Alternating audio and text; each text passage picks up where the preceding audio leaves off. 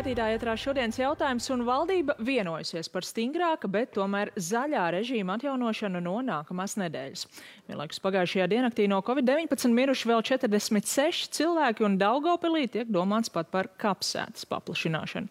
Kas pēc ierobežojuma mīkstināšanas notiks Latgalē, kur vakcinācijas aptvere ir ievērojami zemāka nekā citviet Latvijā, un vai to iespējams vērst par labu? Šokad diskutēsim ar uh, Daugavpils mēru Andreju Elksniņu no Saskaņas. Labvakar! Labvakar! Un attālināt mums pievienojas arī Daugavpils reģionālās slimnīcas vadītājs Grigorijs. Labvakar! Labvakar! Un, uh, Semjonovs, es gribētu arī ar jums arī sākt. Nu, pēdējās nedēļās mēs esam dzirdējuši ļoti skaudrus stāstus tieši no Daugavpils slimnīcas par pārpildītu morgu, par cilvēkiem, kas mirst vēl tikai ceļā uz slimnīcu. Šobrīd pēc publiskās informācijas redzams, ka jaunākajam COVID-19 pacientam pie jums ir 27 gadi. Kāda ir situācija Daugavpils slimnīcā šobrīd? Nu, situācija ir nedaudz mainījusies, un paldies Dievam, pēdējās dienas mēs novērojam to pozitīvās tendenci, beidzot to ietekmi, ko radījusi uh, lockdowns. Līdz ar to mēs arī plānojam, ka iespējams vēl kādu nedēļu, pusdivas mēs novērosim to uh, tādu stabilāku situāciju, mums būs neliela attēlpa, tā teiksim. Bet, protams, ir jāsaprot, ka tā attēlpa būs tikpat izlaicīga, kā arī bija pats lockdowns. Nedaudz tā, runājam par vecumu grupu, nedaudz situācija ir mainījusies, jo visu laiku iestājās jauni pacienti, kas ir stabilāki, tie izrakstās, bet kopumā, kopumā tas tendences rada to, ka pārsvarā tie ir gados vecie cilvēki, kā mēs jau norādījām arī iepriekš, jo pārsvarā pārsvarā mūsu iedzīvotāju grupu arī veido mūsu reģionu tie gados vecie cilvēki.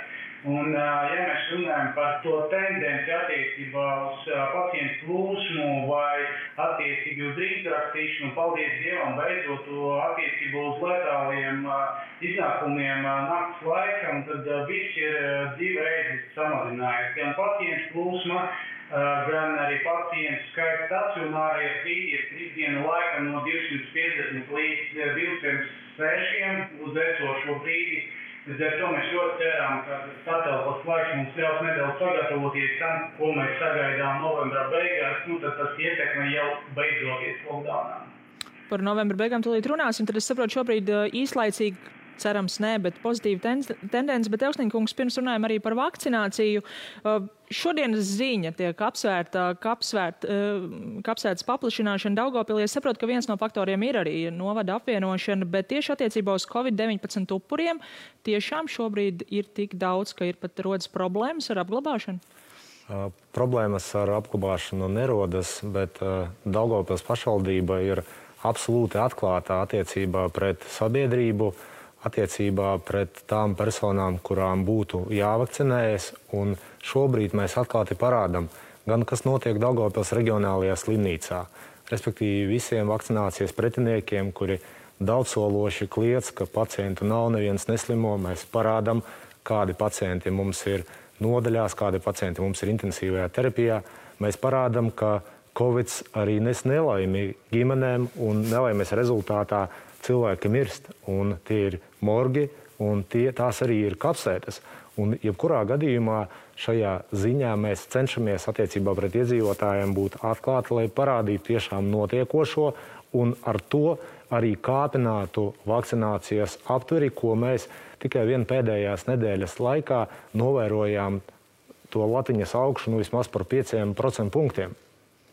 Uh, nu, valdība neatkarīgi no tā diskutējot par ierobežojumu mīkstināšanu apsver arī attiecīgi izņēmumu attiecībā uz Latgali, jo tomēr par spīti pieaugumam tad šī vakcinācijas aptver šobrīd tur ir zemāka nekā citur. Šāds lēmums netika pieņemts, bet kāpēc vispār tas tika apsverts fragments no valsts prezidenta Gila Levita paustā vakar rīta panorāmas kolēģiem?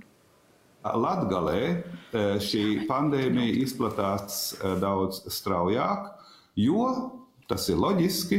Tur vakcinēto procents, it sevišķi e, vecāku ļaužu vidū, ir daudz mazāks nekā vidēji valstī. Taču tā nav tikai Latvijas problēma. Tā ir visas Latvijas problēma. Tas ir pat labāk mūsu sāpju bērns, Latvija. E, un es domāju, ka visiem Latvijā e, ir jāpalīdz Latvijai Jā, tieši Daugaupils šobrīd pēc Covid-19 izplatības radītājiem ir pirmajā vietā Latvijā, un infekologs Uga Dums arī ir izteicies, ka īpaši palīdzību vajadzētu, varētu būt nepieciešama tieši Daugaupils slimnīcai. Samjonokungs, jūs jau minējāt, tā atelpa, kas šobrīd varbūt tāda neliela ir, tā visticamāk ir īslaicīgi no nākamās nedēļas ierobežojumi tiek mīkstināti. Kā jūs skatāties uz šo lēmumu, uz šo, nu, to, kas jūs gaida pēc ierobežojumu mīkstināšanas, un vai tiešām varētu būt nepieciešama kāda papildu palīdzība? Principā baigi precīzi izprotam situāciju un arī saprotam to, ka principā pēc nedēļas divām viss atgriezīsies vecās sliedēs un attiecīgi mēs arī atgriezīsimies pie tiem pašiem apjomiem un pacientu, tā paša pacientu skaita stacionārā. Līdz ar to pašu brīdi mēs maksimāli centīsimies izmantot laiku, lai sagatavotos, lai pilnveidotu arī komunikācijas infrastruktūru resursus strādājam arī ļoti cieši ar blakus esošām ārstniecības iestādēm, kas palīdz mums arī ikdienā atslogoties, nodrošināt iekšējo loģistiku mūsu administratīvajā teritorijā. Nu, tad attiecīgi cerēsim uz to, ka mums tas papildus aktivitātes attiecībā uz uh, ambulatora pakalpojumu pieejamības nodrošināšanu tiem pacientiem, kas atrodas uh, mājas izolācijā, lai nenovērstu līdz uh, ielaistam slimību un arī iestāšanām uh, slimnīcā, nu, tad arī dos kaut kādas pozitīvas, uh, pozitīvas rezultātus un uh, nu, darām visu iespējamo, gatavojamies, tur jau laiks rādīt, cik, cik mēs būsim sagatavoti tam visam. Saprotam, ka nebūs labāk, kā bija pirms lockdowna. Iespējams, būt pat, būs nedaudz pat tas skarbākais laiks, jo tas tendence pirms lockdowna mēs redzējām, ka pakāpeniski tikai pasliktinājās tā situācija. Tausnīgums, nu, Daugavpils ir uh, reģiona centrs. Es saprotu, Daugavpils slimnīca šobrīd uzņem uh, un ārstē ne tikai vietējos uh, savu novada pacientus, bet arī no apkārtējām slimnīcām, kas netiek galā. Nu, tiešām šajā ziņā ir jāsaka liels paldies gan Daugopils reģionālās slimnīcas vadītājiem, gan arī ārstiem, kur ikdienā cīnās par cilvēku dzīvībām, jo Daugopils reģionālā slimnīca pilda reģionālo funkciju. Mēs palīdzam pacientiem no Krāslavas, Reizeknes, no Balviem, no Jēkabils, un šajā ziņā reģionālā slimnīca ir kā glābējs zvans, kurā mēs varam sniegt to pēc būtības nepieciešamo palīdzību.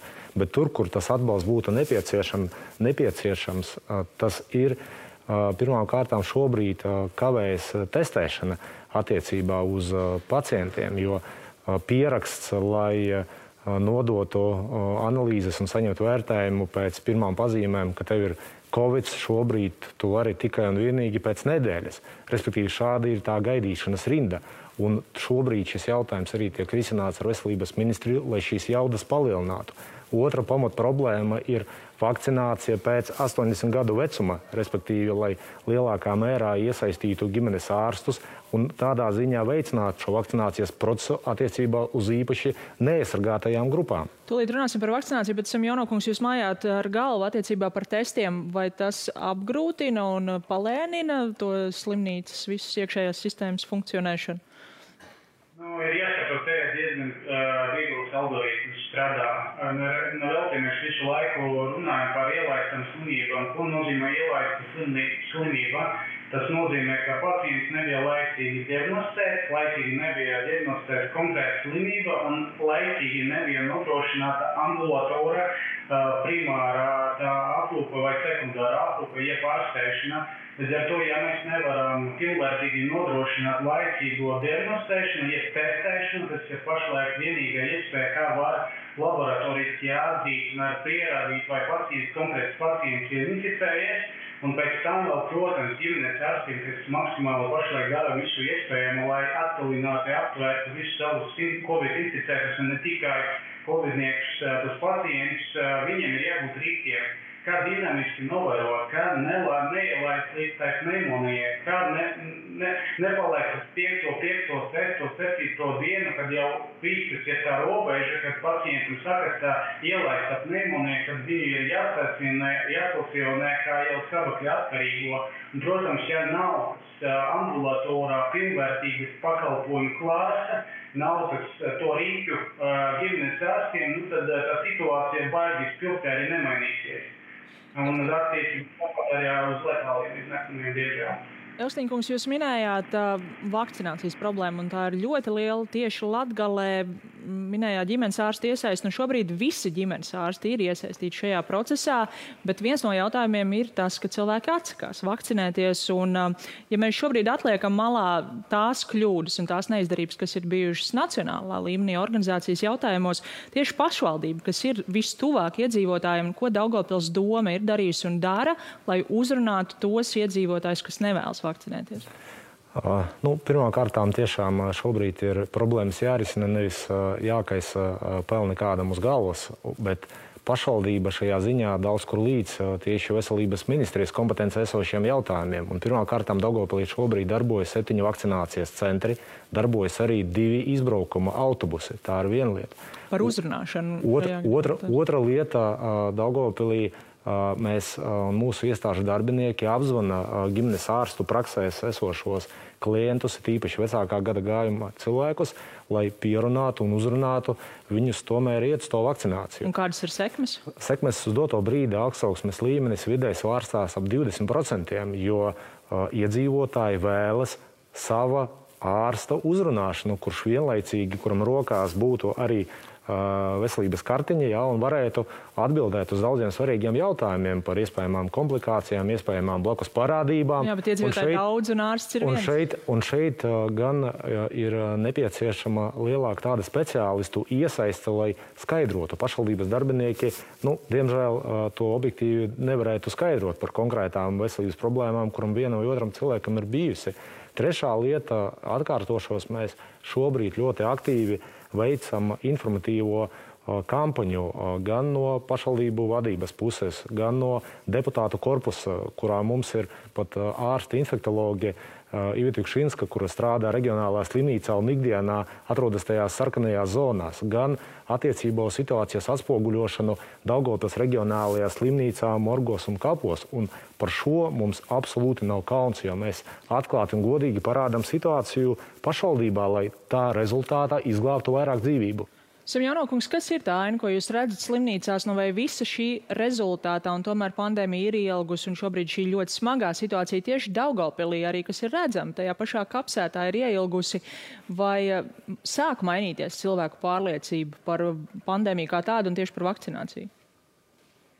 Kopumā Daugavpilī, kopumā par pilsētu diez vai es varēšu un būšu kompetents atbildēt, bet uh, ir pozitīvas tendences jau slimnīcas uh, mērogā. Jo tiešām, sakot ar augustu, mēs esam no tālu izgājuši cauri tam visam problēmām un pašlaik aizvien vairāk mūsu darbinieki piesakās ar vakcinācijai, jo nu, viņi jau ir izdevuši. Viņi pār pašu acīm redz to, kas notiek konveida veida nakts laika brīdienās, kad mēs paliekam vieni tiešām kas var uzņemt un joprojām uzņemt uz Covid ārkultūras pacientus. Un, tas, protams, palīdz tas ikdienas pien, piemērs reāla, reāla dzīvē. Tas mums palīdz slimnīcēm, pareizi arī atzīmēja priekšsēdētāja kungs, ka mēs cenšamies tomēr maksimāli to radīt arī mūsu iedzīvotājiem, jo, jo, jo baumas daudz, dezinformācijas daudz un uh, ikdiena jāvelk daudz, baigi daudz pūļu un laika, lai tomēr cīnītos ar to īpaši plaši sastopamu nepareizo informāciju, lai tomēr nonestu uzrunāt tos iedotājus un arī nonestu uz viņam to precīzo informāciju. Bet arī ir labas tendences, aizvien biežāk, aizvien biežāk tiek dzirdēt, ka starp tiem gados vekiem cilvēkiem pirms uh, pensijas, pensijas un vispensijas vecumā cilvēki sāka aizdomāties griezties un lieku reizē arī uzdot tos jautājumus, precizējušos, jo tieši tā, te vai jāveido komunikācija. Ja neviens nejautās, tad viņi arī attiecīgi ne, nesaņems precīzas atbildes. Par uh, nepatiesu un, un, un maldinošu informāciju pagājušajā nedēļā tieši Latvijas tēmai tika veltīta atsevišķa diskusija, un es gribētu parādīt arī īsu fragment no ilgadēja Rēzeknes slimnīcas vadītāja, tagad Rēzeknes domas opozicionāra Jākaba Korseka teiktā bija vietējās vāras, valsts vīru, mazākās, lielākās kļūdas. Bija kļūdas no vietējiem vietvariem, kurie teica, gaidat, mēs nodrošināsim jums šīs vakcīnu, kas atnāks no, no, no, no, no Krievijas. Jā, Varbūt meli par to, ka Sputniks kādreiz jā, būs. Un daudzi gaidīja un cerēja, ka tas būs. Dāksnīkungs nāca šādi aicinājumi Rezeknē, arī saskaņa ir pie varas nāca šādi aicinājumi gaidiet Sputniku no vietvarām. Pēc būtības cilvēkiem bija aicinājumi dot brīvību, brīvību izvēlēties un skaidrojumu attiecībā uz vienas vai otras vakcinācijas blakus efektiem. Bet šobrīd, piemēram, vērtējot vakcinācijas procesu pašvaldības iestādēs, tad 90% no visiem pašvaldības darbiniekiem ir vakcinēti, un neviens no viņiem nav vakcinēts ar Sputniku. Tas nozīmē, ka pēc būtības iztrūcis šajā laikā skaidrojošais un individuālais darbs ar visiem, ko mēs šobrīd novērojam. Bet tad es tomēr pārjautāšu, sākotnēji bija no Reizeknas Daugopils, piemēram, pašvaldību vadītāju nu, puses šāda retorika, kad iespējams būs šī iespēja vakcinēties ar Sputniku, kas mēs zinām nav ne Eiropas Savienībā, ne Pasaules veselības organizācijā. Abs absolūti, un mēs uzturam šobrīd ļaut iespēju izvēlēties tās vakcīnas, attiecīgi tās certificējot un piedāvājot iedzīvotājiem, jo tas, ko mēs runājam, runājam, mēs sakam tās pozīcijas un tās uh, diskusijas, kuras norit to cilvēku uh, prātos, kuri šobrīd, piemēram, ir atteikušies viena no vai otra iemesla dēļ izmantot vienu vai otru piedāvāto vakcīnu. Bet vienlaikus mēs zinām, daļa iedzīvotāju uztraucas, ka vakcīnas nav pietiekami pārbaudītas. Tajā pašā laikā jūs aicināt izmantot vakcīnas, ko nav atzinusi ne Pasaules veselības organizācija, ne Eiropas zāļu aģentūra. Es iepriekš precīzi norādīju, ka tām viennozīmīgi jāaiziet certifikācijas procesu, bet tas, ka daļa no iedzīvotājiem to izvēles iespēju saista arī ar Sputņika izvēli, ignorēt šo faktu, līdzīgi kā ignorēt uh, komunikāciju ar atsevišķiem iedzīvotājiem, piemēram, viņiem saprotamā krievu valodā, ko ikdienā visi, visi uztur, nu, ļoti liela sabiedrības daļa uztur, tas īstenībā būtu arī neprāts. Nu, vienīgi tas, ka gaidīt jau arī vairs nav laika, bet es gribētu vēl jautāt Simjono kungam no nākamās nedēļas uh, Daugavpils slimnīcā mediķi kuri nebūs vismaz iesākuši vakcināciju pret covid-19, vairs nedrīkstēs strādāt. Kāda ir tā aptver pie jums šobrīd? Augsnīkungs minēja pašvaldībā kopumā 90%, kas notiek slimnīcā un kas notiks ar slimnīcu tajā brīdī. Nu, pirmais, varu droši pateikt, arī atzīmēt to, ka paldies Dievam, mums faktiski tie rādītāji pārsniedza man, manās prognozēs, jo uz novembrā sākumu es biju plānojis, ka maksimālais aptvērums, ko mēs varētu sasniegt personāla vidū, varētu būt tie 60%. Šodien attiecīgi aktualizēja datus, un mēs saprātām, ka tie varētu būt vairāk kā 70, pat 76, 77% no kopējā personāla skaita. Bet ir jāsaprot, ka esošā situācijā, kad mēs pārņēmām ne tikai Covid pacientu plūsmas, kad mēs pārņēmām arī plūsmas, kas attiecas uz visu pārējo, uz visiem pārējiem profiliem, uz visu pārējo neatliekamās medicīnas palīdzības sniegšanu. Mēs nevaram sev atļauties atstādināt vai nepieļaut pielaist pie procesa jebkādu, jebvienu, katru mediku, katru ārstniecības personu.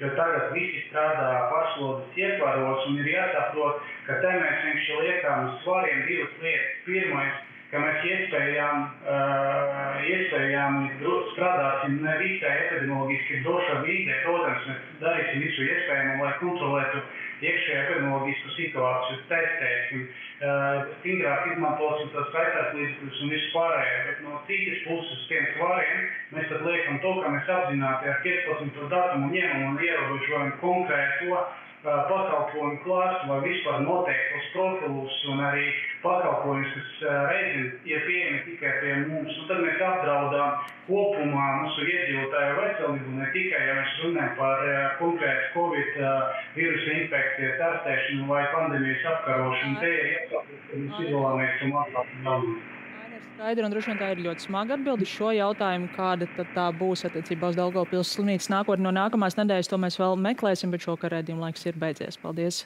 par sarunu, paldies arī jums, skatītāji, par uzmanību un tiksimies rīt.